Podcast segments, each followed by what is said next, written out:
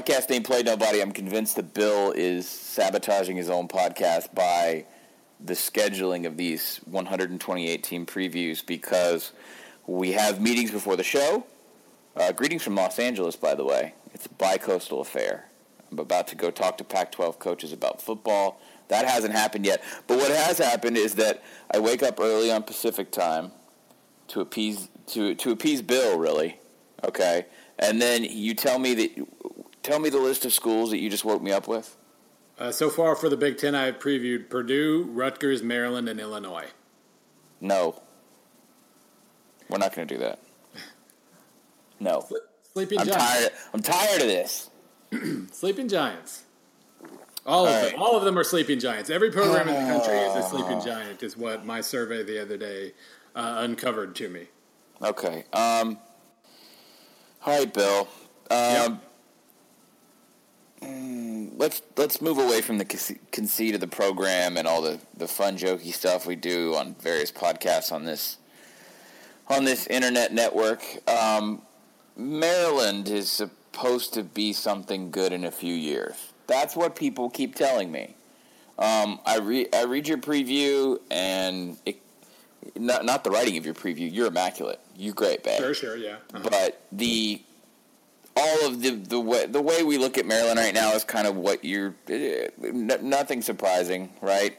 Hot young assistant, recruiting minded, wants to reinvigorate a territory, blah da da da da da.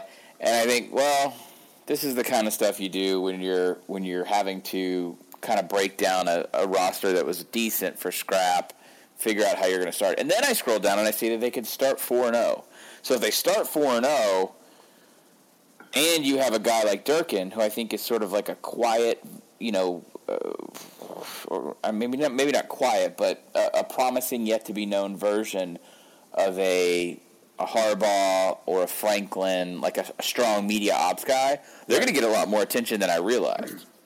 Yeah, Ho- Howard at FIU at UCF Purdue.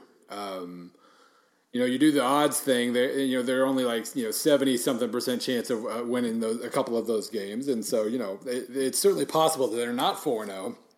But I would say the most likely. I mean, they're, they're more. They have a very good chance of going four and zero, and then and I mean, uh, you know, that that'll only get you so far. You got to figure out two more wins at that point, and really, unless you like, unless you beat Minnesota and Rutgers, if you lose either one of those games, you might not get to six and six. Well, what, the other thing about the four and zero that I find interesting, I always like to start with schedules. It's just an easy way to frame things out. Um, the fifth game is Penn State at Penn State. Yeah.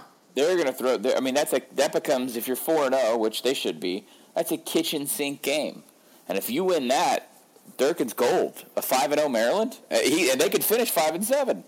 It doesn't matter. And as we've talked about before, the way Penn State's schedule starts, they they could be super tense, super uptight Yeah. in that game. Well, no, Penn State will have already played. I mean, you talk about defining the territories, and I think we talked about this two or three shows ago. They've got Pitt, they've got Temple, then they'll have Maryland. The funny thing about all those schools is Penn State doesn't consider any of those schools rivals. They consider them those schools inevitabilities to- be conquered in, the in the Roman Empire of blue and white. So they sure as hell better win all those games. Their backs are against the wall. Maryland comes in, assuming they're four zero, nice and loose and crazy, and maybe we see something fun. Now tell me, what am I going to see is that- that- that's actually fun? I feel like the average Q rating on this school is pretty abysmal based off of the previous. Uh, the, the quality of the product put out by the previous administration makes it hard to look at this and get excited. Well, and the thing about it is like it the, the quality overall really wasn't that bad. Um, it wasn't good. so it was really kind of it was undefined. It, it was neither great nor terrible. Th- Therefore, it was just kind of like boring to talk about. But they basically, after having a, just a, a, a miserable go that, that first year that that Edsall was in charge at Maryland, uh, where like you know everybody where they had you know 32 scholarship players or whatever it was. Uh, they bombed out that year. They were pretty competitive in 2013, especially considering the fact that they lost like every quarterback.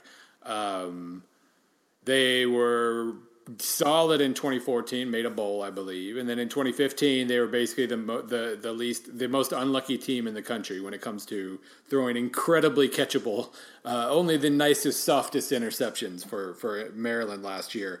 Uh, but they they threw kind of an unsustainably high level of interceptions, that, so to where it got a little bit on the unlucky side.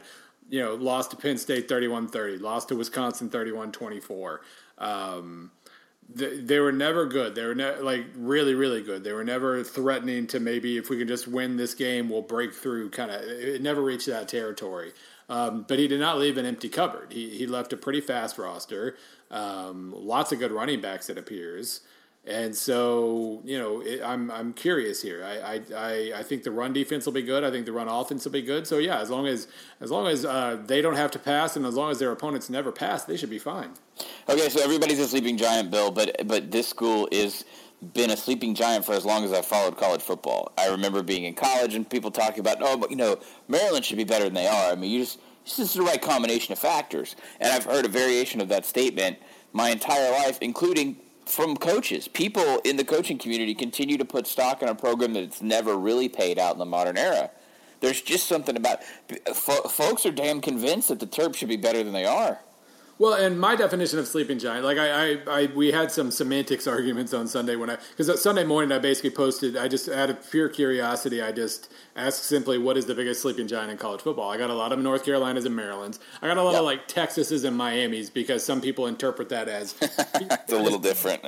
Well, yeah, as teams who have been giants and are a giant. That, that that's not a sleeping giant. That's a giant who is asleep. Right, and, and, and so it's it's all semantics here. But my definition of sleeping giants is basically a, the, who, who is a what is a program that if they just get their act together could join the ruling class. Um, the you know the last program to do it was probably Oregon, and of course they're they're still getting the junior member treatment uh, from the ruling class, but they're but they they kind of they broke in before that. What LSU probably, although LSU was a member for a long time and then kind of stunk for most of two to three decades and then returned um, the Florida schools before that, and that's basically over the last thirty years. That's in terms of quote unquote giants. That's pretty much it. That's who's joined the club. Uh, and so the, my idea of the sleeping giant would be, yeah, who's next to join the club? And um, our own Bud Elliott, of course, came up with the, the, the most likely answer to be correct from year to year, and that's nobody.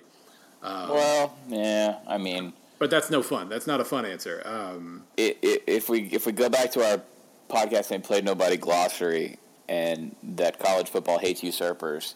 I feel like the recruiting community, especially, and, and, really just Bud, just I think the concept of upstarts bothers people to in a way that it's just there's something inconsistent about it. I don't know. It's it's very it's very weird because I don't believe that. I mean, there are so many cycles. There's there are large cycles in college football, and there are little cycles, and then there's regional cycles, and all yeah. these things factor in.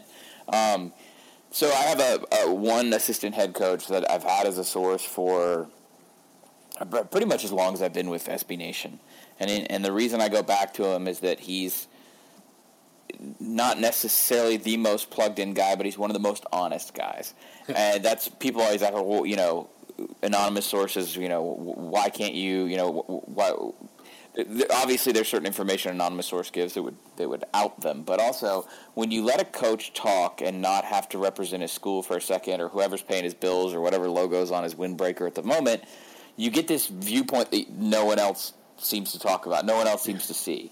And I asked him, I was like, "What's like what's your ideal job? Like if you were to be a head coach somewhere right now?"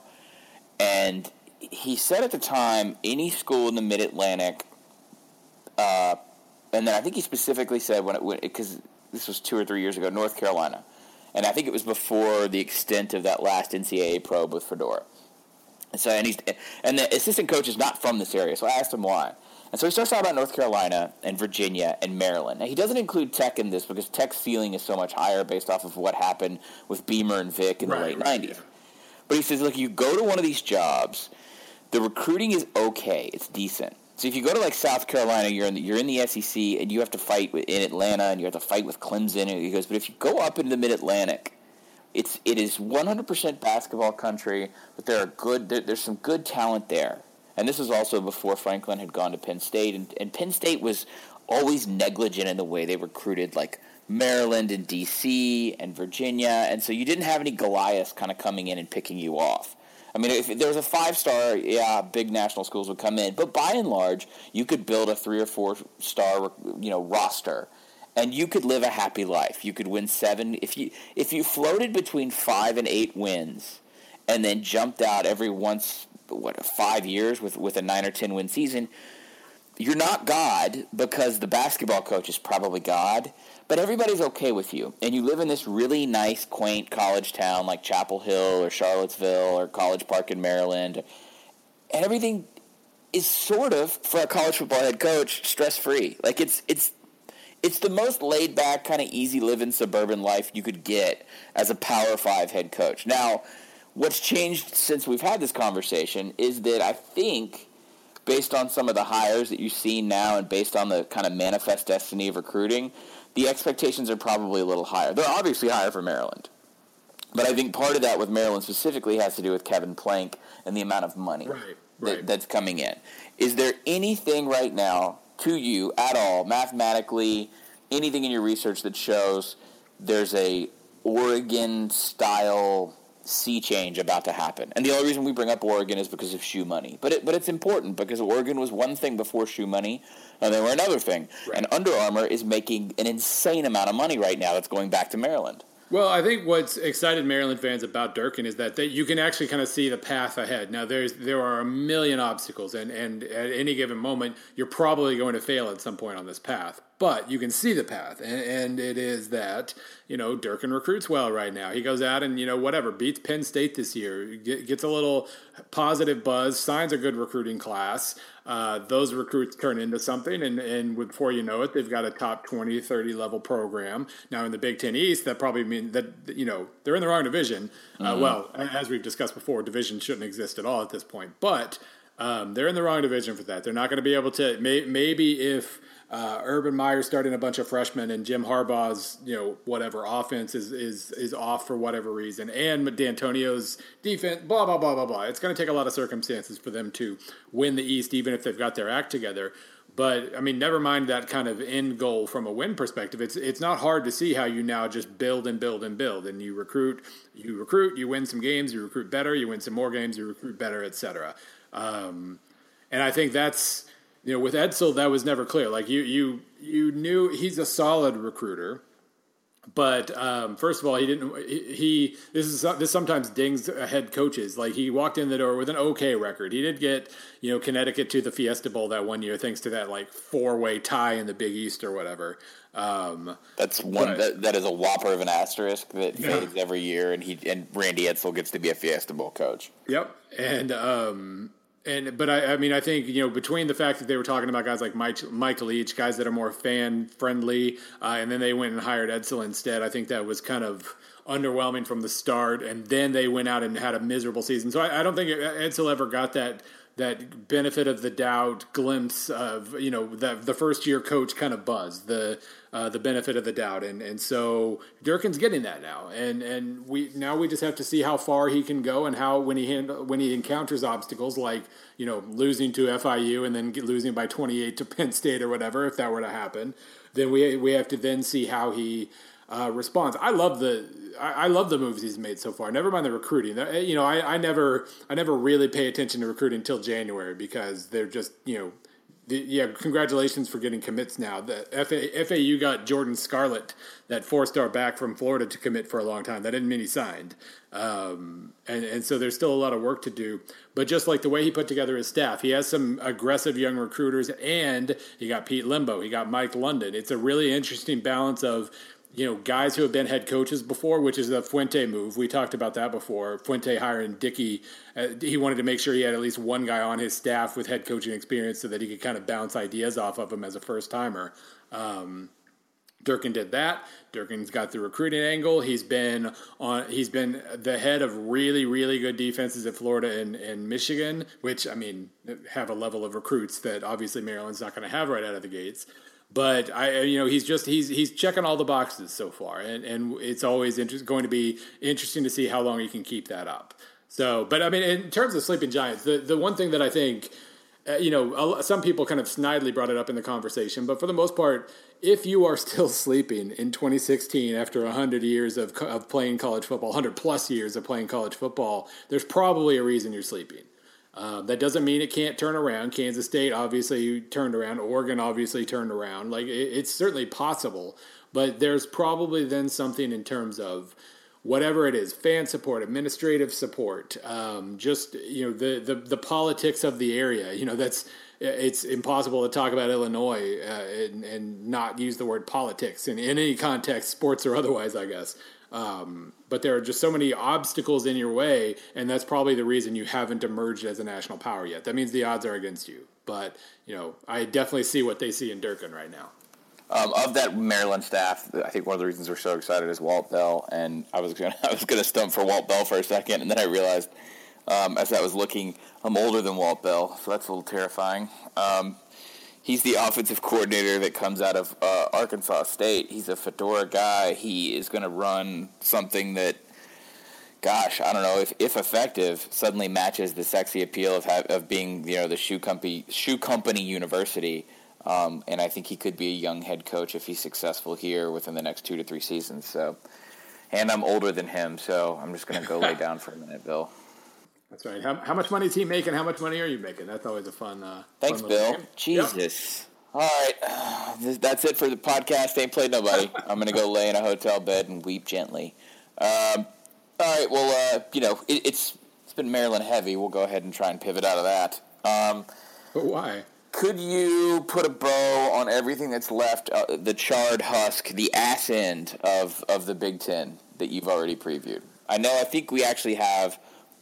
Uh, man, I should have brought the air horn with me. Um, we do have real Purdue questions, but of of the assemblage of, of do I want to ask about Lovie Smith? Do we want to do that again?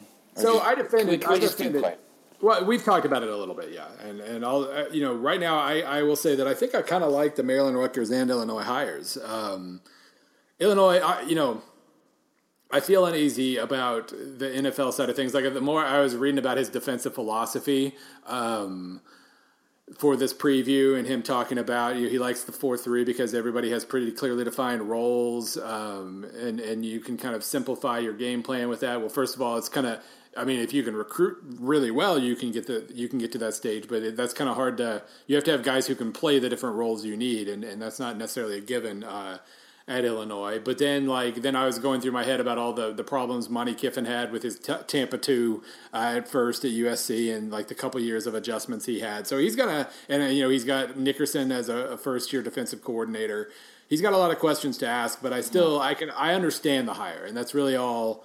Um, you know, I think, as I believe I've said when we talked about this before, I think he's a high floor guy, and he'll he'll he'll be organized, he'll be respectful, he'll be um, he'll he'll his I I think under Lovie Smith after this first year or two at least, his failure will be like five and seven, not like five and seven with a bunch of player abuse issues. So I think even if he doesn't really work out at any certain high level uh, at Illinois um, I think he'll he'll stabilize the program and, and maybe set the table for the next guy. Sometimes you need a table setter, but um, no, I, I, like the Durkin hire, and really I like Chris Ash. I like the moves Chris Ash made at Rutgers too. I think that the Big Ten East, um, as dumb as divisions are, that the Big Ten East just kind of got tougher this year because. Um, I like the moves that Penn State, that Franklin made at Penn State, showing up as assistant coaching staff, and then I like the hires that Maryland and, and Rutgers made. All right, that's positive. Still the ass end. Don't you well, lie to duh. me. Duh. Still the ass I watched, end. I watched. I watched these teams last year, and you notice I didn't say a single positive word about Purdue because holy crap, that was so hard. I usually try to at least like if I'm if I'm writing a really negative preview with our annual funny headline, which this year was Purdue will field a team was basically the headline. Um, I, I, at least try to say like here's the goal or here's what you have to hope for if you're wanting to you know catch lightning in the bottle. Man, it's hard. They've got two two star recruits and recycled coaches, and ugh, like it's gonna it's bad. It's really bad. There's a small affair going on right now. I think it's in day 16. It's much like the Waco hostage standoff um, in Hoover, Alabama. Um, I have not really paid attention because I was wrapping some things up before I left town and I started traveling. Um, I cover college football for a living. I've dipped in periodically. Uh, Jason Kirk from SB Nation is there. I think we said on the podcast last week that no one was going, which is which was a factual error. But um, I have learned nothing about the Southeastern Conference from their media days event, which is of course not no surprise. Um, I, before we get into Dan Mullen and Mississippi State, and we're recording this. Um, Saban, I think, is is going on at the moment, or has gone on just now. And then, I guess, really in terms of headlines, the only thing left is Hugh Freeze. Um, yeah. I, the reason and, I and, hate, and whatever Bielema says.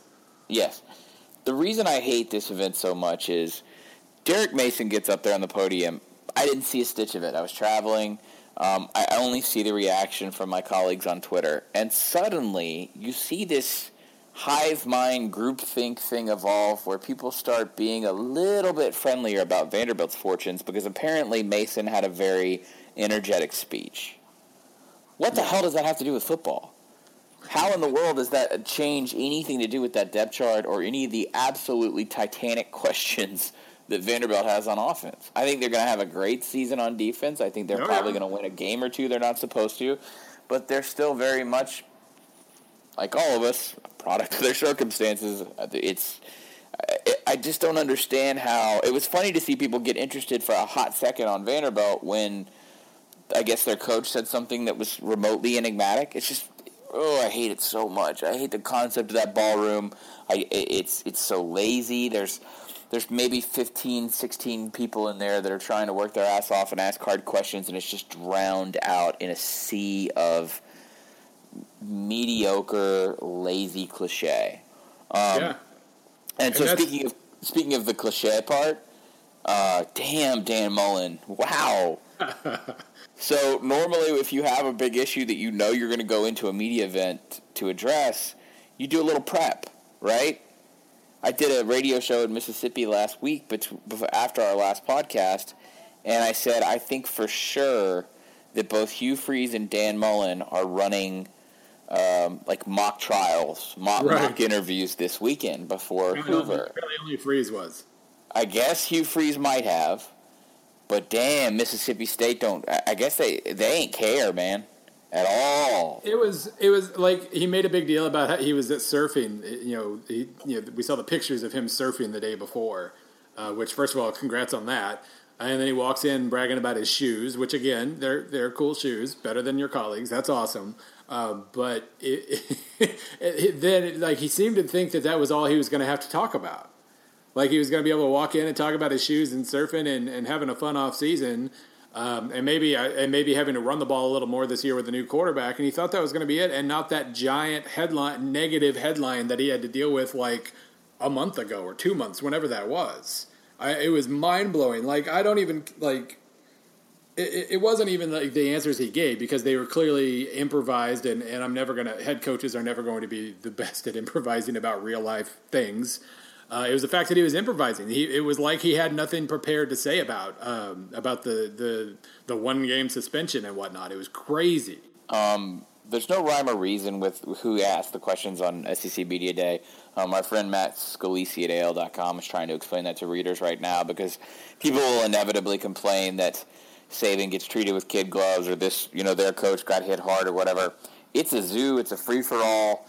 You know, terrible, like cringe-inducing softball questions get thrown, and then sometimes the hard questions don't get asked at all. It's it's it's that's why it's such a train wreck of an event. Um, the thing about Mullen, so let's let's pull apart the the the actual the actual issue here, and let's put that in a, let's put that in a jar off to the side, and it's awful. Okay, uh, I don't want to comment on that. I think we already we I think we said our thing. Um, I want to talk about how this works. I want to try and explain to people how the PR side works and why this is so interesting to me. And I'm probably going to write about this this week. Um, Mississippi State walked into a major event where the SEC is all over ESPN because of their partnership bill. They're on like four, like four of their networks are carrying SEC stuff all day long. It's the middle of July. There's nothing going on. Mississippi State took a day of national media and just got it. They walked into a boxing match and never raised their fists. Yeah. and, so that's why it's so interesting to me. Uh, this is not the first time it's happened either. When the suspension came down for Simmons, that it would only be one game. Um, Scott Stricklin, their athletic director, was at the SEC meetings in Destin.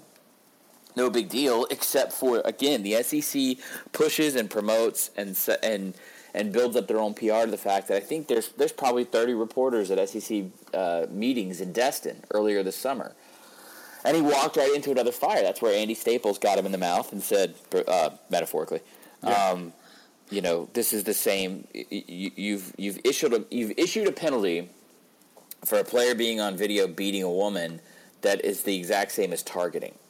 yeah. And Stricklin had no response for it. He Yeah, his response was, "Yeah, I guess so." I mean, he wasn't prepped for it. It was a train wreck.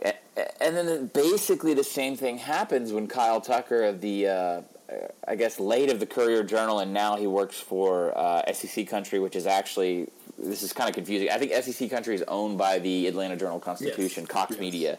yeah. Um, it, it just absolutely whoops him. Ask him. I, I, I, I guess we should should we read what he said because not everyone's listening, right? Um, Oh, not, not everyone listening has read it, but basically said, "What would you do if you were in this situation, um, and this was your wife or daughter?"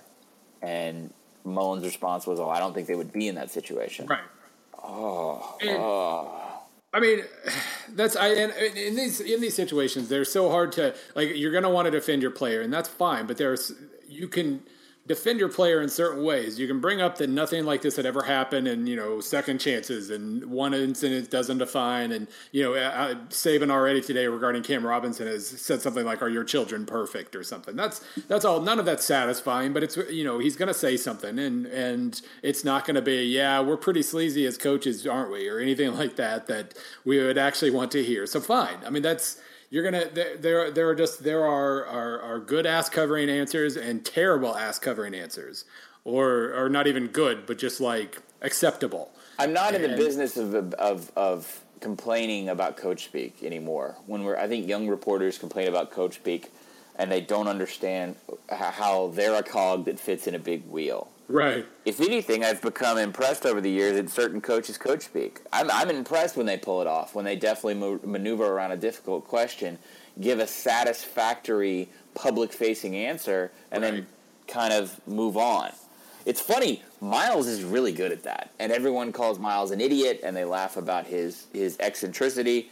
He's very good at this. yeah Um, I I think why I'm so fixated on on Mullen is that Mullen and and obviously the Mississippi State uh, athletic department just thought this wasn't going to be an issue, and so that in itself is almost more tone deaf than the the lack of a punishment Yeah, that they no, gave Simmons. yeah no that's i mean again like I, I none of us liked the punishment they gave simmons but go out and, and basically say here's why we did it. The end and, and instead you had stricklin saying yeah i guess it is the same as targeting and then admitting that it crosses your that it crossed their mind that if he if if you punish him too harshly he might go to Ole miss or something Like, Uh, those are the two things you can't say and you said them both a long time ago, I want to say eight years ago, Bill.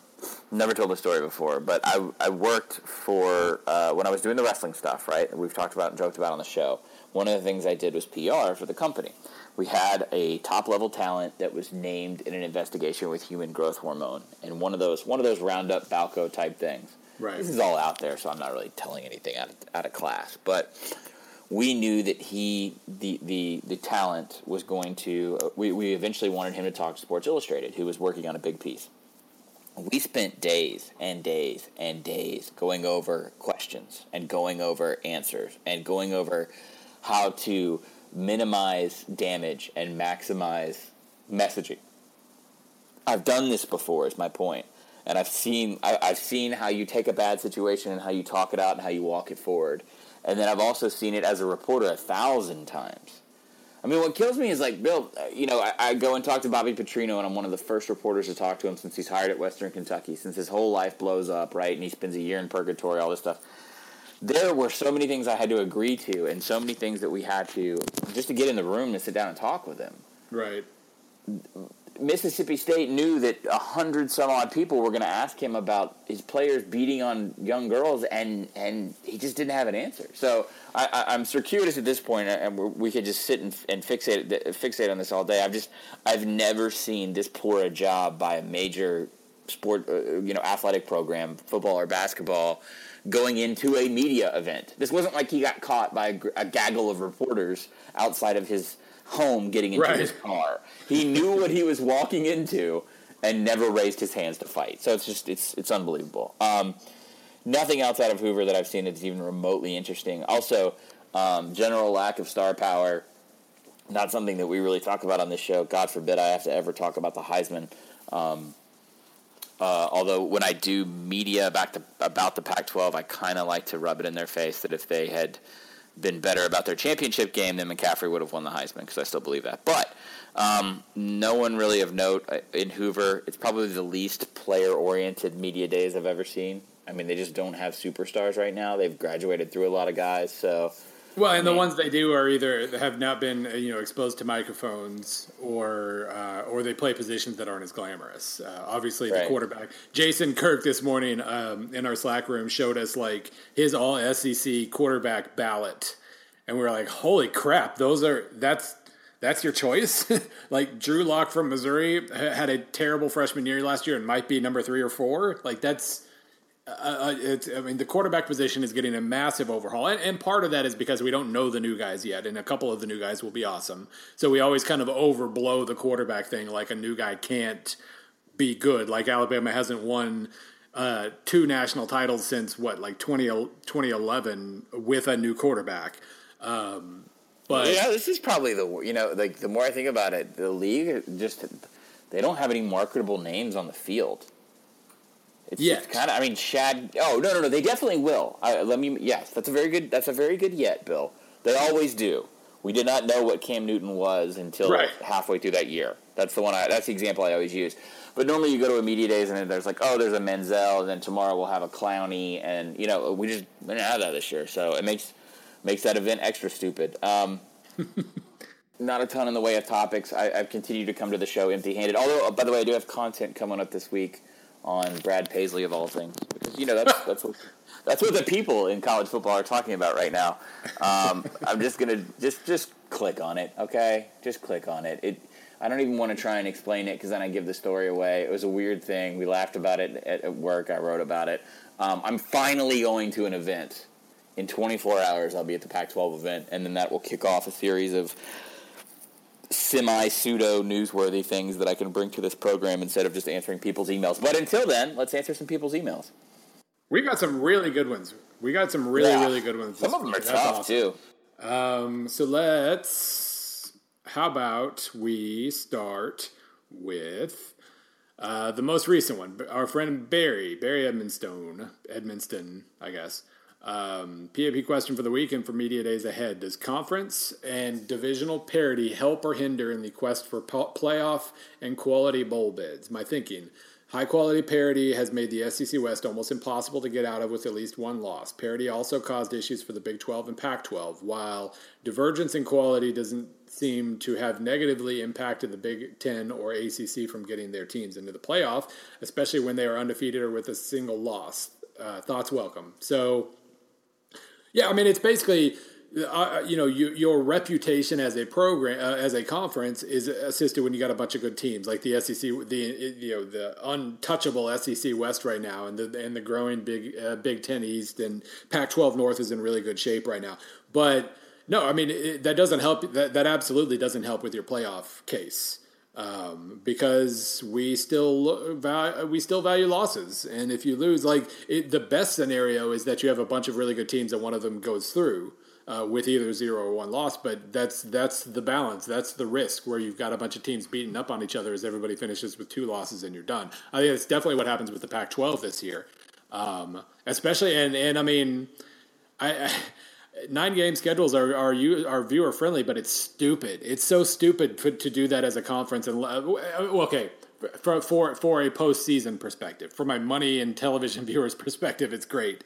but it's the worst thing you can do if you're trying to get a team in a playoff because now you've got to play 10 conference games once you include the, the conference title game. Still, by the way, just to interrupt, Professor, still waiting for that to come up at the end of a playoff selection where some conferences they start tearing at each other the membership over nine games and whether yeah. or not because and because all those nine all the nine game schedules and no one will admit this but every single one of them was spurred on by uh, television inventory. Right exactly. So if you having an extra Maryland Wisconsin game ends up crapping on someone's national title it'll be it'll be funny to see if the spurned party were to go back and point at the conference. Sorry keep going well, and, and that's you know what I've always said. I love my little bracket buster idea for that reason. Everybody does eight game eight game conference schedules, and then basically like you you'll play another big game, but it doesn't have to be a conference game. Um, and, and, it doesn't, you know, I, I, just there are so many ways to play tough schedules without going to nine conference games, and and that's a, a, source of frustration. But no, that's that is the balance. The more good teams, the better your conference will be received, uh, and the more likely it is that everybody loses two games and you're out. Uh, this is why you're the co-host, Bill, and this is why you take these questions because I would have just looked at that email and gone, "It's cyclical," and moved on. Which well, it, it sort of is. Yeah, it sort of is. I know the look, man. Maybe we just it'd be nice for the bottom to fall out of the SEC West, just so people, you know. No, and no offense to anybody who asks that question. It's just that you know it, things will change. Things, something will happen. One day, a competent program will emerge from the Southeastern Conference's East Division. But I mean, at the same time, there will always be super tough conferences and super tough divisions, even if the names change. That's true. Um, Michael Printy Arthur asked a question. Um, so Michael's question is going to encompass a, a, couple people's emails about this. Um, we make jokes and create memes um, because we're paid to do it, but we also like I see genuine, th- th- like I guess, ongoing threads um, occurring in our email, and one of them is South Carolina. Um, so all jokes about Muschamp aside, um, and, and, if you need those, I can recommend a few colleagues. Um, Bill and Steven, I love the podcast, et cetera, et cetera. Don't et cetera compliment. Just play it out. Um, I had a question about South Carolina's expectations, not this year specifically, but over the next era of the program. Three straight 11 win seasons spoiled my fellow Cocks to no end, as evidenced by the feelings in 14, where the offense was incredibly criticized despite putting up far more points than it did in 2011 through 13. It didn't help that many of our wins over our 33 game streak looked like uh, looked like, regardless of how we played or the deficit we took in a halftime, we'd find a way to win. Back to the question. To me, the goal is an SEC title. Even when operating at 11 wins, we we at best feel on par with UGA, UF, and UT. Wow. And the team that won two East Division titles in that span. Holla! I never see us operating at a, ho- a higher level than those schools on a consistent basis. And then he writes this in all caps. Tell me if I'm wrong, but here's what success looks like to me as measured over 10 years. Bowl eligible all 10 years, top 25 finish at least 8 of those 10, 500 or better combined against UGA, UT, and UF, um, i.e., okay, if 6 and 4 versus UF, but 4 and 6, okay, we're uh, 500 or better against Clemson, competitive in the East race in November more often than not. This isn't to say that I don't think we can win the East. It's that the above constitutes what I think should be a what the base should be for Carolina's success. Perhaps I'm selling the program short, but I'm a product of the pre-Spurrier pessimistic fan base. P.S. I greatly enjoy the podcast insight into the Texas fan base, and would be very interested to see y'all's take on USC's fan media to understand why we are viewed outside our own message boards and booster meetings. All right, let's start with the postscript. I'll throw it to Bill for the for the numbers. Michael, you may be one of the most level-headed fans of a fair to Midland program in a power conference I've ever met, um, and I know you. I know these people exist because I went to college with five or six incredibly intelligent Ole Miss fans during the Cutcliffe era and the Orgeron era and, and, and the Freeze era, where they know what they are at the end of the day, and they, they they know they may be on a high or a low end at the moment, but they sort of know what they are and that's that's always sounds resigned, but it's a great it, it's it's a rational, smart way to look at your program. You know who, how far can you how how far can you grow? What can you do? South Carolina is fascinating. Um, this this Spurrier thing probably wrecked a lot of a lot of fan psychology and I, am not going to try and jump at these numbers, Bill. I'm going to let you do this. There will be regression to the mean. It, it, will take time. I think this is the perfect storm in terms of psychology and the fan base because they're taking on a retread, a slightly used, you know, busted up Cadillac that was maybe hit in an intersection in Will Muschamp, a real big dumb Cadillac. Muschamp on paper was the most coveted. I mean, he was Tom Herman five years ago, right? So Somewhere- thi- this somewhere is there, yeah, five six years ago. Um, he didn't forget how to coach. There were a lot of circumstances at Florida. If anything, you're getting laughed at right now, but you'd much ra- look. You would much rather have the Will Muschamp coming in post Florida than pre Florida. You want him to have that Florida failure as an experience. You want him to say something like, "Hey, I know what I want to do offensively. I want to hire Kurt Roper. We're going to do it the first time out." I think we said this last week Yep. Uh, psychologically it's very hard. I get it. Your cross-state rival almost won a national title, who you were always second fiddle to until you ripped off what six in a row.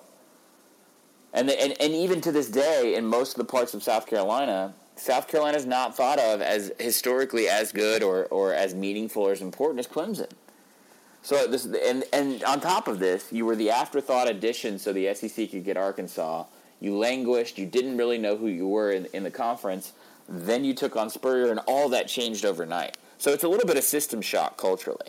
Um, Bill, go ahead, rescue me from the numbers here because I could sort of dwell and meander around South Carolina's psychology for days. It's still. Well, I I, think- I, think the biggest thing is this. Before I I think it's a, it, it's TBD.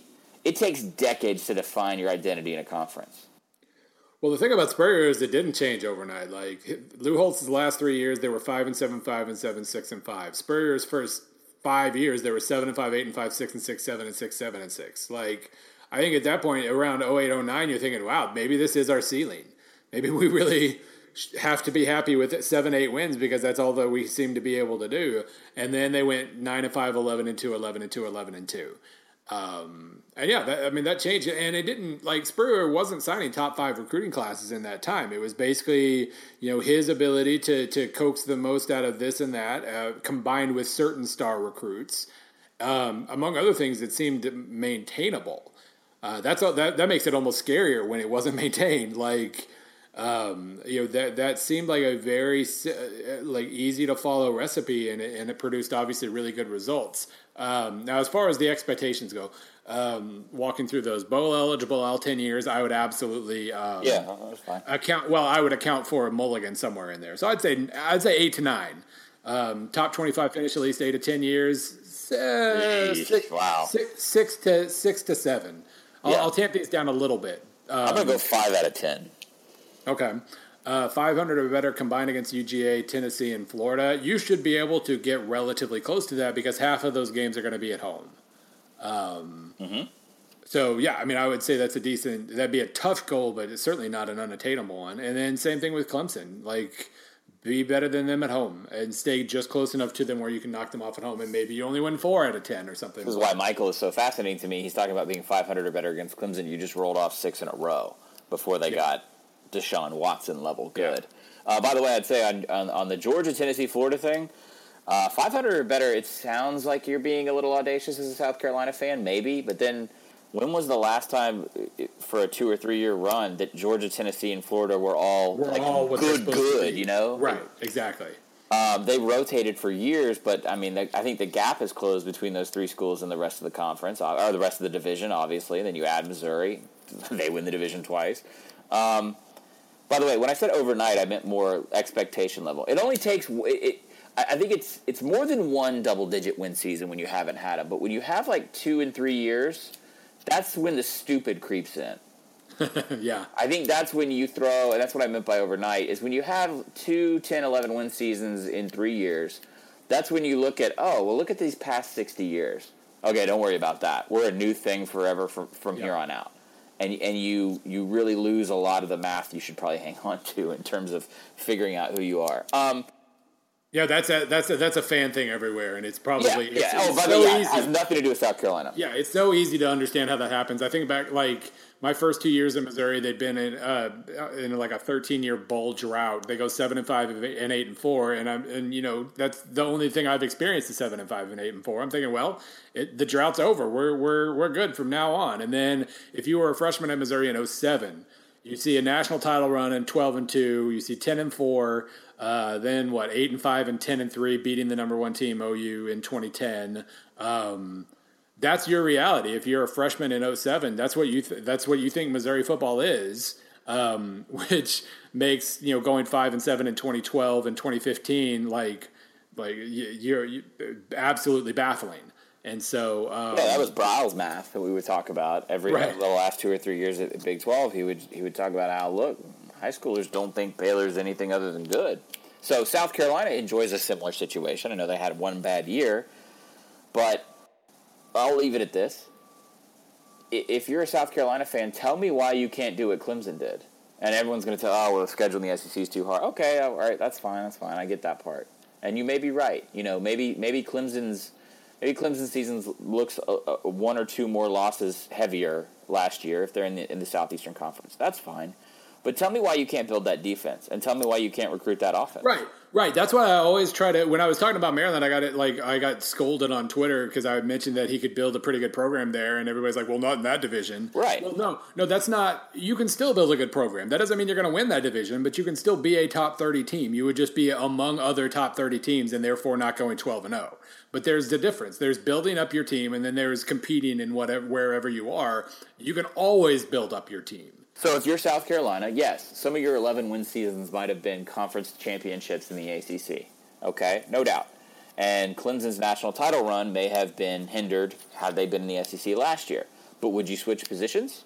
Because at South Carolina, almost every year other than like the last 16 months, you get an advantage in recruiting against Clemson because you get to pitch to these kids. You're going to play against Georgia. You're going to play against Florida. Da da da da.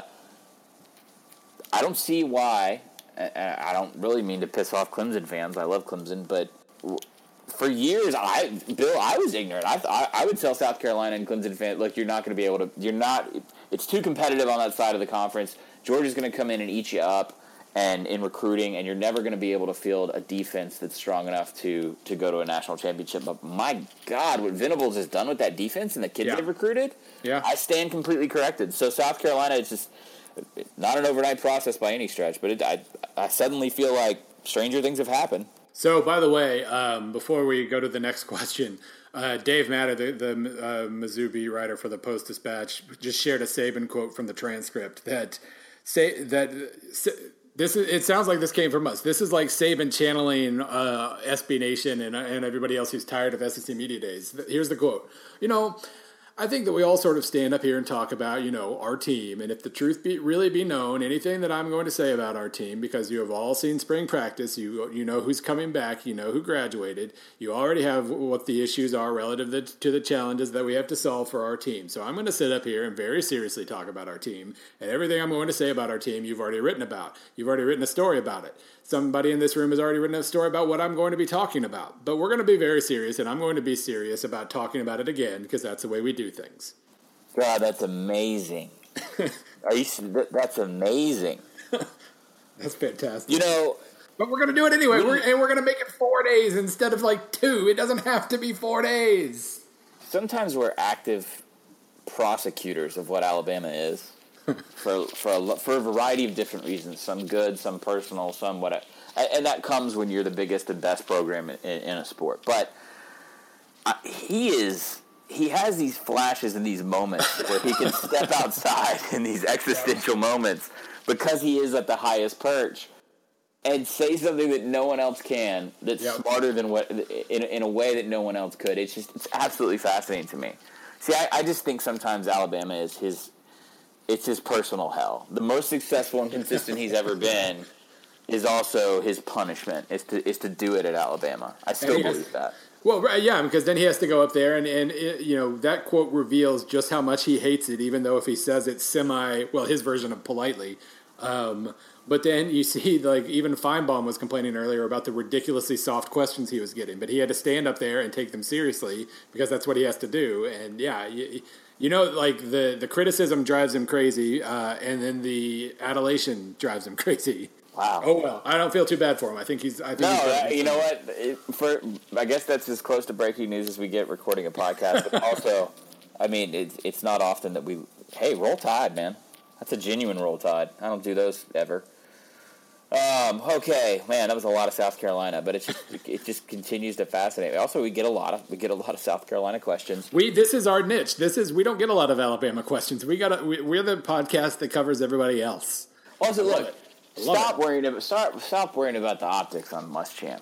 Okay, he's not the he's not the first fired coach to get a job in the, in the same conference. Yeah, no. As soon as you play a game, the optics are done. So you just have to survive the off season. Do you have the next one? Uh, our friend Nicholas uh, asks about booster culture. Um, and other things. All right. Uh, hi, guys. I have two questions and topics. Number one boosters can have a large influence on how a team performs.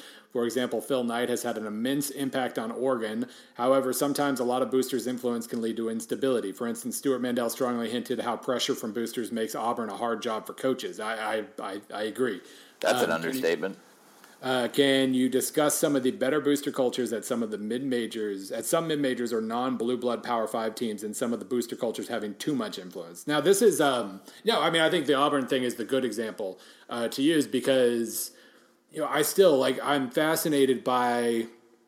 I, I get the impression that recruiting isn't based on need. It's based on who's Alabama recruiting. Who are we supposed to be recruiting? And then you look up and you have a roster of mismatched pieces. Um, I mean, Malzahn walked in the door and came up with some fascinating things to do with his 2013 team. And two years later, he had a a, a, a, a pocket passer running his option offense. Like I, I, I mean, I don't want to like what's his name, Sean White. Like uh-huh. he's he's he's he's not uh, a statue. I was talking about Wes Lunt today, rushing six times in the twelve games last year for Illinois. Uh, he's not that, but he's not meant. He's not. He's not supposed to be running that offense. And but yet that was who he had to choose from when his first guy uh, wasn't very good. So I, I do think the Auburn job, I think it just comes down to so much pressure. And unless you're Saban and you're so good that you can get beyond it, um, you'd have to win like a few national titles, I think, to get the benefit of the doubt. Uh, and then even when the next game you lose, it comes right back. So yeah, I mean, I think there's absolutely. I don't know what a good example of um, a good culture would be. Uh, Kansas State, maybe, but um, uh, uh. Well, just from the fact that they probably only, well, maybe now they're a good. They're a good culture right now because the coach has. Well, that's that's what I mean. Like the, the yeah. coach, the coach created that and won a lot to to the point where he was unquestionable. Hey man, Alabama boosters are, are, are it's the best culture possible right now because exactly. they, they respect and fear the hell out of an all powerful king. Right. And that's the, I think that's the only way you get to that point because I mean the more like we were saying the more winning spoils you and then as soon as you stop winning you think you have a better idea of what to do than the coach does. I've never in the history of college football seen a program succeed where the boosters had more power than a coach. Think about it. Yeah, you and, cannot and, you cannot show me an instance in which the boosters have more clout than the head coach and more power because what that means is if if there's one or one group or person or whatever that has more consolidated influence than the head coach itself, it means the head coach has not earned that equity. And they, if they haven't earned that equity, it's because they haven't been winning enough games. So you just you don't see it. Oftentimes, coaches can't do enough or build incrementally. You know, or, for instance, let's say you had a disproportionate expectation from South Carolina boosters. This is the South Carolina show, by the way. Um, if Muschamp comes in there and wins five this year, six. Let's say he goes incrementally five, six, seven win seasons, but is actually recruiting, laying foundation, building inroads, fighting Dabo on in-state recruiting, all that stuff. But if there's a if there's a power block that refuses to accept that success as acceptable, he'll never succeed. You have to boosters have to relinquish their power at a certain point and give it to the head coach in order to win, and they don't like to do that. They hate it. I mean, this just goes back to the financial structure of the sport, and that you have to have the booster. You have to have the boosters giving you money, because um, that's how it happens. Like you, you when you think about the the job of an athletic director, you know, a lot of that job is is well, part of it's raising money, which requires the boosters, and then the other part's making good hires. But it's to, in a lot of places, it's almost uh, you can be prevented from making the hire you want to make. Uh, and then, yeah, you walk into the job like Rich Rodriguez at, at Michigan. Walking into that job ended up with Greg Robinson as his defensive coordinator. That probably wasn't his first choice. Um, and, and, it really, like, uh, it, it, gets really, really gross when you think about all the hands. It reminds me a lot of um, this is a this is a dramatic uh, left turn here. But I wrote about Bayern yesterday. Uh, I put my soccer hat on for a little bit yesterday to write about Bayern Munich again, and it reminded me of the German club structure. So the thing about German uh, soccer, this is why you listen to the podcast too, is random German soccer talk. So they they're very proud of the, what they call the fifty plus one model, where um, at most, basically corporate interests can only own half the club, and the and the the club owns the other half of the club. Individuals, you know, club members, the people, so to speak, and so that gives the the the, the community more. Um, uh, more of a partnership with the club, um, and and it's seen as a very healthy thing. You can't be like you can't like uh, the, the the family that bought Chelsea or Manchester City. You can't just walk in, spend billions of dollars, and run everything. Uh, it doesn't work that way. There there are stru- the structures in place, and, and it's great and it's very popular. They're proud of it. It's it's very well regarded. But there are clubs like um, Hamburg, which have a humongous fan base and lots of rich people uh, associated with the club, and this huge uh, power structure, and this huge power struggle because every single one of those 49% or 50% uh, individual owners, so to speak, uh, argue amongst each other and sabotage each other and think they know what's best. Uh, and and uh, the the political struggle at that club is ridiculous. Like they hired, they made a big deal about hiring an analytics guy a few years ago. He was gone within eight months because he's like, I can't do anything. I can't do. There's nothing I can do here uh, in terms of bringing influence to this club because there there's so much there are so many factions and everything else. And it reminded me very much of of boosters. Like you can have a plan, you can lay out a perfect plan, and you still might not be able to implement it because of all the other in- uh, influences. Which is why, come October, November, December, when coaches put out feelers and try and figure out programs, it has a hell of a lot more to do with finances and culture than it does with a depth chart. That's why I always laugh when people this. uh, I, I, certain coaching searches in the last couple years, the media has been really, really wrong on when they say, "Well, you know, Coach X saw that program and said, "God, they lost too much. That's going to be too big of a job." Right. That's yeah. not it. That's that, that's you're looking at the tip of an iceberg that wrecks a ship. You're not looking at the the mountain underneath the water that caused the problem in the first place. So it has it, this kind of stuff has no real light ever shined on it because it's very hard to talk. It's you, you can't really qualify or quantify it. You try to, and you talk about donations and you know ticket sales and do people care and that kind of stuff but it's I don't think that's the right way to measure it because if anything there are certain jobs where Auburn is the one that always jumps to mind although I don't know if that's entirely fair anymore but the over attention the over investment the amount of the crowded booster culture and the emphasis put on winning is ultimately going to be poisonous. We'll see. Maybe Auburn will have a coach for 15 straight years that wins three national titles but I doubt it. Um, all right. Uh, to Nicholas's point, did we even finish the question? Oh, there was a second part about like a similar question about athletic directors. So he asked. So he asked this regarding ads. I think USC just committed seppuku by hiring Lynn Swann as, a, as a trophy wife AD. Damn. We've seen how no athletic director experience can take a program to the moon. to the moon, like Dave Brandon and Steve Patterson. Jim Hackett was brought brought on in an emergency, so we're not counting him on a more positive note, a good AD can make good hires. Can you guys discuss a few mid majors or non blue blood P5 teams that have great ADs and great athletic departments? Very transitive here. Um, great ADs at mid majors and great ADs at non power situations are moving faster than ever. Um, so I, I, don't have enough of a Rolodex on athletic directors, and also that may compromise a little bit of what I do to give certain people shout outs. Um, but I, how about I do this? How about I say, if your if your AD right now is under 50 and has a fundraising background, you're in as good a situation as you can ask for. It's very generic, I know.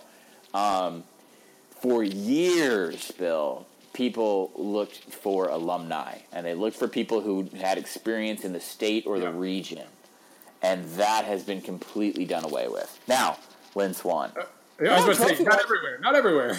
Trophy Wife's a pretty good explanation there. Uh, people forget USC is a private school. People forget that it's been insane in, in and around that program at Heritage Hall for years.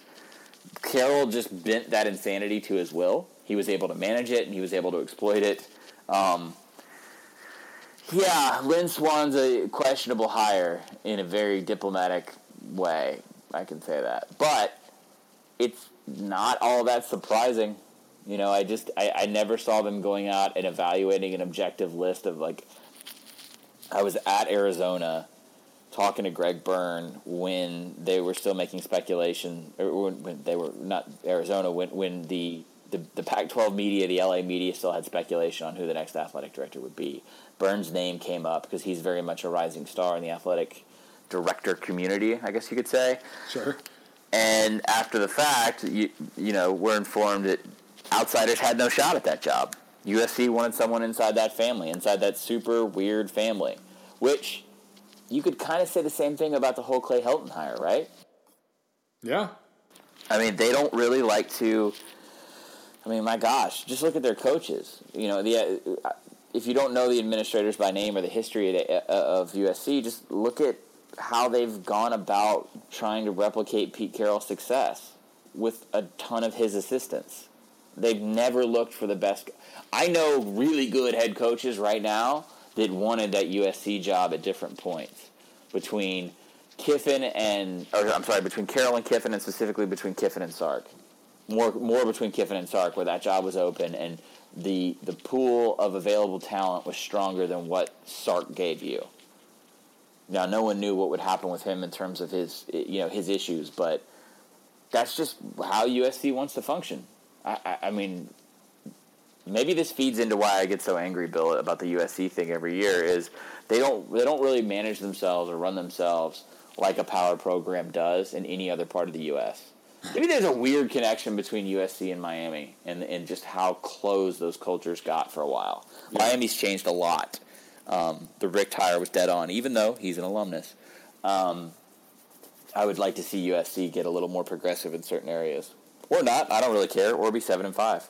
Yeah, I did. I my uh, my friend Samoan, a guy who's done study hall stuff um, over the last couple of years. He runs a, USC podcast. I went on that last week, and it reinforced what I when I went to LA in October. It reinforced what I heard then, which was no, open the umbrella, look outside of this universe for good. And and it's it is mind blowing when you have such a clear example with Carroll um, of a, a, the last great, the only great co- the only great hire you've made in 30 years had no ties to USC whatsoever. Um, but they still they still do it, and it holds them back. All right, uh, we need to get to box score. I have one quick question that I want to answer just because I don't want to lose it. Uh, our friend. Robert Baker, uh, good question. Good friend, our good friend Robert Baker, I should say. Um, I had a quick question about uh, my metrics, actually. Uh, I'd love to know how coaches use advanced metrics, specifically F plus or S&P, which uh, thank you for assuming that coaches use those. Uh, to tell their players they're not playing at the level their record says. Specifically, any coaches that have said things like, "Well, we're three and four, but we're playing a hell of a lot better than that. One or two breaks, and we're five and two. We can beat the number three team." Uh, also, how many players on their teams are savvy to advanced metrics? Um, number the to answer the second question first, none. Um, I, I mean, I have some. I'm sure if I if I checked my Twitter follower list, there would be some current players on there, and and I'm sure I'm that you know there there maybe there are a few that are are curious what I would have to say about the team, but I mean nobody's looking. Hey, we're number three this week in F plus. Uh, I will say specifically, this is how this is one thing I absolutely know coaches do. Um, at least I, I, know for a fact a couple have, and I assume maybe there are a couple more. They're not going to tell their players, "Hey, we're a heck of a lot better than three and four. They're going to you know that I, I I mean they could, but I don't think that would be very effective. What they're going to do is if they went five and seven last year, but they ranked like, but they improved and ranked like you know forty second in my rankings as opposed to being five and seven and like sixty eight. They're absolutely going to use that in recruiting information. Uh, saying we're a rising program, the results haven't caught there yet, caught up yet, but we're we're getting there, as proved by this random measure that I learned about yesterday. You know, there's going to be um, that's that's where this number gets used, the overall numbers. But I mean, that's really if you're a coach, that's the only way you can use them. I, you know, the advanced stats that I use, like I always think about them in terms of how a coach could use this or that. The situational stuff, the the super nitty gritty stuff, could be used, I think, by coaches in a lot of ways uh, and a lot of analysis once you get down to that level. But the overall, we're number thirty two or whatever. There's just, I mean, other than recruiting, I don't think there's any way you can use that. Bill. I'm ready. Blind box score bingo. Uh, for those of you who've never listened before, welcome to the ass end of a uh, podcast. For some reason, you've made it this far. Blind box score bingo every week. Uh, one of you fine listeners sends me, just me, don't send it to Bill, a box score with the information, all the proper nouns, all the team names scrubbed off. We give it to Bill, pop quiz style. Bill recreates the game as best he can. Um, this is a fun exploration of stats. It's also a way to figure out why box scores are good and bad. All right? If you have a blind box score bingo submission, email it to me. Take the names off. Um, we generally ask for you to do the last two or three seasons just for topicality's sake. Also, things get weird when you go further back. Bill, are you ready? Let's do it. Okay. I want to tell you right now, there's colors. I know you hate colors. I'm gonna tell you all. I'm gonna tell you this. Colors, this is a very Seahawks colored. Uh, this, this is like right Dave Krieg era Seahawks colored box score. um, the colors mean nothing. Okay. There's a blue team and a green team. The blue team had 18 first downs. The green team had 21. The blue team was 3 of 11 on third down. The green team was 8 of 17. Neither team went for it on fourth. The blue team had 385 total yards, 273 passing. They were 19 of 35, 7.8 yards per pass, one interception thrown. The green team, 424 total yards, 120 of those were passing. That's a big jump there. Interesting little stat. 10 of 17 passing, 7.1 yards per pass. No interceptions thrown. The green team, a lot of rushing yards, obviously, 304 yards, 63 attempts. That puts it at 4.8 yards a carry. The blue team only had 112 rushing yards, 26 attempts, so that's 4.3 yards a clip. Uh, the blue team was penalized nine times for 55 yards. The green team was penalized only three times for 28. Each team had one turnover. The interception thrown by the blue team, the fumble by the green team.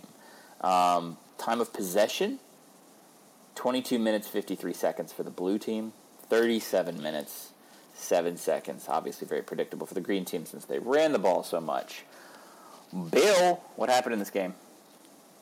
Um, I think after a while, we, we start to see themes developing with these, um, especially when you look at things like the total number of plays, the the run pass ratio, the um, time of possession. Um, obviously, you I mean you can start to to fit this into a certain box. The the green team, um, 63 rushes to 17 passes. They weren't they didn't pass very well, so that doesn't. It's not like they you know completed a, a couple of early bombs and then sat on the ball. Uh-huh. Um, but they clearly were trying to milk the crap out of the clock. Um, and so, you know, among other things, that suggests that either they they did have maybe they had a big lead and they weren't completely sure they were going to keep it, so they were stalling pretty quickly, or maybe they're just a run heavy team. Um, but obviously, this wasn't much of a hurry up situation. I don't think. Let's see, they had 80 snaps. Uh, the other team had 61. Um, the blue team was better per play. What is that? 385 divided by 61 is 6.3 yards per play to 5.3 for the green team. So yeah, this was this was that box of uh, one team probably went got a lead, uh, ran the crap out of the clock, ran the ball. The other team was more explosive, had more penalties again. Um, uh, let's see. The blue team was three for eleven on third downs, as opposed to eight for seventeen for green. So that means they were facing a lot more third and longs, which is kind of a consequence of passing more uh, and probably also being behind, so that the opponent knows you're passing more. So I'm going to say that most likely the blue team was in some sort of comeback mode here. Um, and as always, my cop out, special teams and finishing drives probably made the difference. Okay, but you did say that the blue team was in a comeback mode. Yes, I mean I, I would say that's probably. It looks like they had more big, more big, good big plays and more mm-hmm. self-inflicted bad plays. Um, and then the other team was a little steadier. Didn't throw an intercept. I mean, the, the passing was was pretty meh, but it wasn't bad. It was just kind of you know probably a side effect of the run game, I guess. So, uh, ready?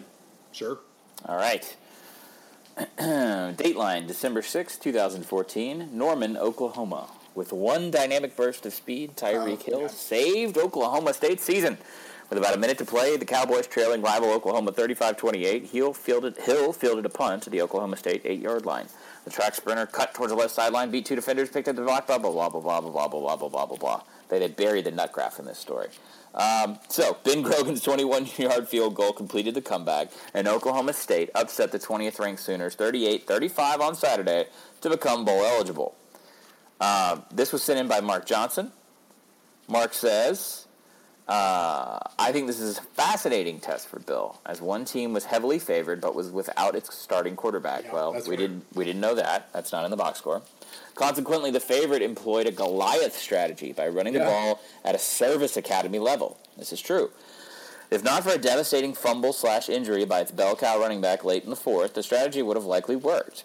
If the game ultimately turned on a late special teams play and a missed field goal in overtime, enabling the underdog a chance to win a game in which their ESPN win probability was 1.1% in the final minute of regulation, prior to this epic special teams play. I listen to a lot of podcasts, but PAPN is by far my favorite. Thanks. Thanks for all the good work you do, making college football even more fun to follow. Thanks for listening. Thank you for writing in, Mark. Um, kind of similar to the theme that we've established this summer, is that I think we're going to have to expand this deal and ask for some metrics involved with special teams. Yeah, I mean, or in drive finishing. Yeah, I mean that's, um, and I would almost actually. He said it was a Goliath strategy. I would almost say it's a David strategy, um, because yeah, they came into that game knowing they had Perine, but they had a backup quarterback they didn't trust. Uh, let's see, what was the score? I'm, I've just pulled it up. So they it was seven seven after one quarter. Um, it was they they led yeah, 28-14 at halftime. So they, they got just enough offense, and then they just sat and hoped that the first half offense would be enough, and it almost was. Um, but they only scored one touchdown uh, in the second half. They tried to eat every bit of that clock up that they possibly could, and like you said, it probably would have worked had Perine not gotten hurt. Um, but yeah, that that was a, a, a well, I mean, it was it was it was a game defined by sitting on the ball, hoping you it, it'll work, and then giving up that late, that amazing late. Man, I, I Tyreek Hill that week, that that single week, he went from one of the most popular players in college football to smacking his girlfriend. Like in a single week, he he went from uh, this uh, this hero to being kicked off the team. That was a such a because and I. Among other reasons, it, it stunk to then talk about how amazing this game was because you had to mention his name. But um, I kind of forgot about that. This is a crazy game. Oh yeah, okay. So in the second half, OU went fumble, punt, punt, touchdown, punt, punt, punt, uh, overtime. They they so they went. Oh, and uh, those punts were all three and out. So they lost a fumble at the state twenty nine. Then they went three and out, three and out, touchdown, three and out, three and out, three and out, uh, because they didn't trust Thomas to make a play. By the way, Tyreek Hill uh, on the Chiefs roster, Yep. fifth round and finished at West Alabama. It's been a very um, Really, Quantick just forgot all about him. it's been a very uh, well predictable uh, development of the plot there. Like when he was drafted, everybody was outraged um, bec- because of the, the what he committed. Uh, but then, like a month later, it was like, man, this guy's fast, Yeah. and it was over. as those situations are are want to go. Um, all right, thanks, Mark. Um, we appreciate the submission again, guys. Uh, one quick thing, although this is I thought this one it's a very memorable game, Bedlam, and had a really cool disproportionate box score. They don't have to be close games. I feel like we're getting a lot of close games. So again, you're either trying to show us something that's weird and unique, it's not best represented by the numbers, which is sort of stumping Bill, or you can just try and stump Bill straight up with something that's deceptive. But we got a lot of close games, I think mainly because people remember those close games and wild Right, finishes. right. But if you want to try and stump, uh, if, if you want to try and stump, I was almost about to say us, employing the editorial us, um, with a total blowout that looks somewhat similar when you get down to yardage and you know yards per play, pass per play, go for it. Go for it. Um, By the just- way, when you I want to keep this segment going, and I'm so I'm trying to preach as much versatility as possible. Uh, by the way, I, I, I opened up a link while you were talking about athletic directors earlier, and then I forgot to go back to it. Terry Mohajir, Terry Mohajir, the guy at Arkansas State. Um, he's been there since 2012. He had to hire like he's already had to hire like three coaches. Uh, I have nothing. I know their basketball program stinks. I know nothing about the the overall athletic department, but I know that the football program there has been a case study in these the administration supporting the program and building the program up, and then the, the head coach being almost secondary to that because they were changing so many times. That is the, that is a name I would include on that list. And again, like I said, I just I didn't really feel I just still don't really feel comfortable rattling off a list because um, eventually I you know I don't want to show all the cards I have on the table to provide y'all with good news and decent rumors. Right that way. Well, I've never met. Ter- I've never met Terry Mohajir. I have, I have, no connection with him whatsoever, so I can feel free to then promote him. Uh, Bill, next week I'll come back, and uh, by this point in time, we may have to move the date around, but we'll still get you a podcast definitely. Um, well, no, we won't. Wednesday morning, yeah, I'll be done with the Big 12. I'll be done with the Pac 12. I'll have a ton of audio. Maybe we'll even splice some audio into this, Ooh, which means look at us. Sending, which means me sending Bill the file and just hoping he does it. Um, or I just talk about what I learned. So I'll have two Power Five media days under my belt by the time we talk about something next week, which means I'll have done something and provided something, and we won't just have to stare at the ass end of the of the Big Ten team previews. You're um, really trying to set a record for the number of times the words "ass end" or have been mentioned on a podcast. Well, again, sure you you wake me up on the West Coast this morning, wanting to try and pass off pass off the the buttocks view. How's that of of a really less than interesting conference once you get past like three football teams. Um, all right, sir. As always, we thank everyone for their time. You can follow Bill on Twitter, uh, SBN underscore Bill C. Myself on Twitter and Instagram at 38 Godfrey. I've just launched an Instagram specifically for work stuff, so you can follow me on that. Uh, please be sure to subscribe, review, um, say wonderful things and whisper sweet nothings over at SoundCloud, iTunes, wherever you get your podcasts, um, wherever they're sold in your city. Bill, do you want to come back and do this again next week? I guess. If you if you think it's a good idea, it's fine with me. It's fine with me. We'll see you next week. Oh, and by the way, the week after that, I will be on the road and I will be in a hotel room. Crazy. So double hotel room. Uh, oh God, that is going to be so terrible. But Ooh. yes, we will do it oh, that's good. That, that show's going to sound great. So let's go ahead and apologize in advance. All right, we'll see you next week. Yep.